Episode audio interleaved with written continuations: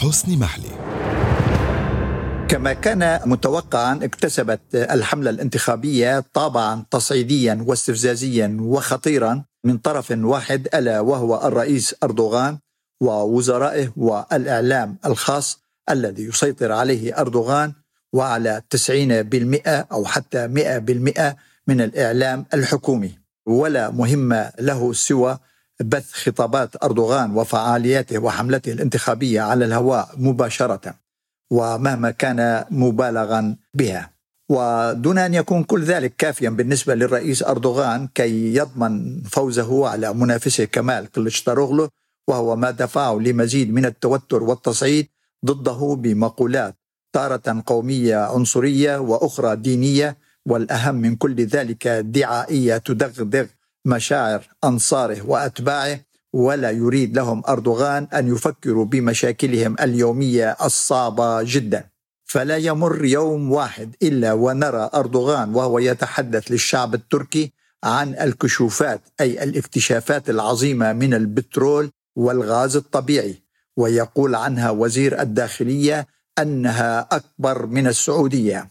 كما لا يمر يوم واحد إلا ونرى أردوغان أمام طائرة نفاثة أو غواصة أو حامله طائرات أو مدرعات أو مسيرة أو سيارة كهربائية ويقول عنها أنها صناعة وطنية 100% وهو ما تشكك به المعارضة وتتهم أردوغان ووزرائه وإعلامه الموالي بالكذب على الشعب من أجل البعض من الأصوات. ليكون هذا الاتهام سببا لتوتر جدي بين كمال كلتشدار أوغلو وصهر الرئيس أردوغان سلتشوك بايركتار وقال كلتشدار أوغلو عنه أن أردوغان سخر له كل إمكانيات الدولة ليصنع المسيرات بعد أن دمر كل الصناعات العسكرية التابعة للجيش التركي من أجل صهره. كما هو فعل ذلك عندما باع مصنع المدرعات لقطر.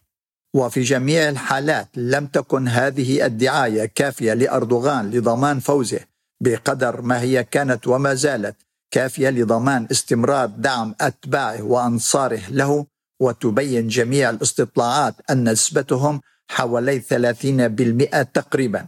وهم المستفيدين من حكم أردوغان منذ 21 عاما والبعض منهم نجح أردوغان بدغدغة مشاعرهم القومية والدينية وأحيانا الطائفية وهو ما يفسر عودة أردوغان لأحاديثه الطائفية عن مذهب كلتشدار أغلو العلوي مع اتهامه أيضا بالإرهاب ويقصد به زعيم حزب الشعوب الديمقراطي الذي أعلن عن تأييده لكلتشدار أغلو في الوقت الذي يقول فيه أردوغان أن هذا الحزب أي الشعوب الديمقراطي هو امتداد لحزب العمال الكردستاني المحظور وجاء كلام أردوغان الأخير ليؤكد مخاوف المعارضة كما هو يؤكد صحة السيناريوهات التي يتحدث عنها الشارع السياسي والشعبي منذ فترة طويلة. وقال أردوغان أن الشعب التركي ويقصد نفسه لن يسلم البلد ويقصد السلطة لأولئك الذين يتحالفون مع الإرهاب حتى حتى إذا فازوا في الانتخابات. والمقصود بالإرهاب هنا كما قلت هو حزب العمال الكردستاني. وقالت زعيمة الحزب الجيد المعارض مرال أكشنار أن أردوغان أرسل في الثامن والعشرين من مارس آذار الماضي ممثلا عنه وهو قاضي أو وكيل نيابة إلى زعيم الحزب المذكور عبد الله أوجلان الموجود في السجن منذ 24 عاما. وطلب منه أردوغان أن لا يدعم الأكراد منافسه كمال كلتشدار أوغلو مقابل وعود منه لحل المشكلة الكردية سياسيا وديمقراطيا والاتفاق على صيغة ما تساعده للخروج من السجن. وقالت المعلومات أن عبد الله أوجلان طلب من أردوغان أن يعلن ذلك رسميا ومكتوبا فرفض أردوغان ذلك خوفا من أتباعه وأنصاره.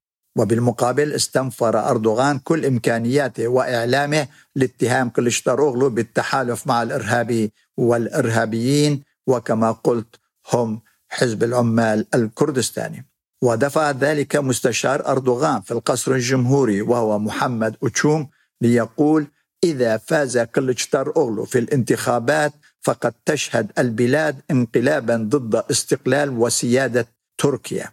كلام المستشار أوتشوم هذا سبقه تصريحات أكثر خطورة من وزير الداخلية الذي اعتبر الانتخابات محاولة لانقلاب سياسي بعد أن وصف رئيس الوزراء السابق بن علي يلدرم الانتخابات بمثابة حرب الاستقلال ضد المحتلين وكأن المعارضة هي التي تحكم البلاد منذ 21 عاما.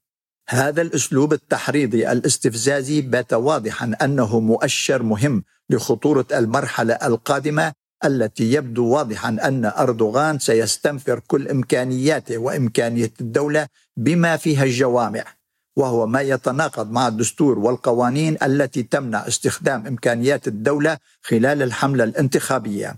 وشهدت تزايدا مستمرا في شعبية كلشتار أوغلو وزعماء المعارضة. خاصة رئيسا بلدية أنقرة منصور يواش وإسطنبول أكرم إمام أوغلو. وسيصبحان نائبان لرئيس الجمهورية كما هو الحال بالنسبة لزعماء الأحزاب الخمسة المشاركة في تحالف الأمة الذي تتوقع معظم الاستطلاعات له أن يحقق انتصارا مثيرا ليس فقط بفوز كلتشتار أوغلو بل بسيطرة المعارضة على البرلمان أيضا. وهو الاحتمال الذي يبدو واضحا أنه سيدفع أردوغان ومن معه في الدولة لاستنفار كل إمكانياتهم لمنع فوز المعارضة ومهما كلفهم ذلك لأنهم جميعا يعرفون أن هزيمة أردوغان ستعني الكثير والكثير بالنسبة لأردوغان وكل من هو معه في جميع مؤسسات الدولة وخارجها لأنهم جميعا متورطون في قضايا فساد سياسي ومالي وأخلاقي وقال كمال كلشتار أوغلو. أنه سيلاحقهم جميعا ويحاسبهم على ما ارتكبوه من جرائم أوصلت البلاد إلى حافة الإفلاس السياسي والاقتصادي والمالي والأمني والأخلاقي وعلى صعيد السياستين الداخلية والخارجية والقول لكمال كلشتاروغلو في جميع الحالات كل هذه المعطيات تبين بكل وضوح أن الأيام القليلة القادمة ستحمل معها الكثير من المفاجآت المثيرة التي يريد لها الرئيس أردوغان أن ترهب الناخب التركي وتمنعه من التوجه إلى صناديق الاقتراع بعد اقناعه أن الصناديق لن تغير من الواقع المفروض طالما أن أردوغان يسيطر على المفوضية العليا للانتخابات. وهي أي المفوضية مسؤولة عن العملية الانتخابية برمتها بما في ذلك عملية التصويت والفرز والعد والإعلان عن النتيجة مع التذكير أن المفوضية هي أعلى سلطة تقرر مصير الانتخابات في تركيا وأن أي اعتراض من أي جهة بما فيها المحكمة الدستورية مرفوضة رفضا باتا باعتبار أن المفوضية هي أعلى سلطة في البلاد فيما يتعلق بالانتخابات.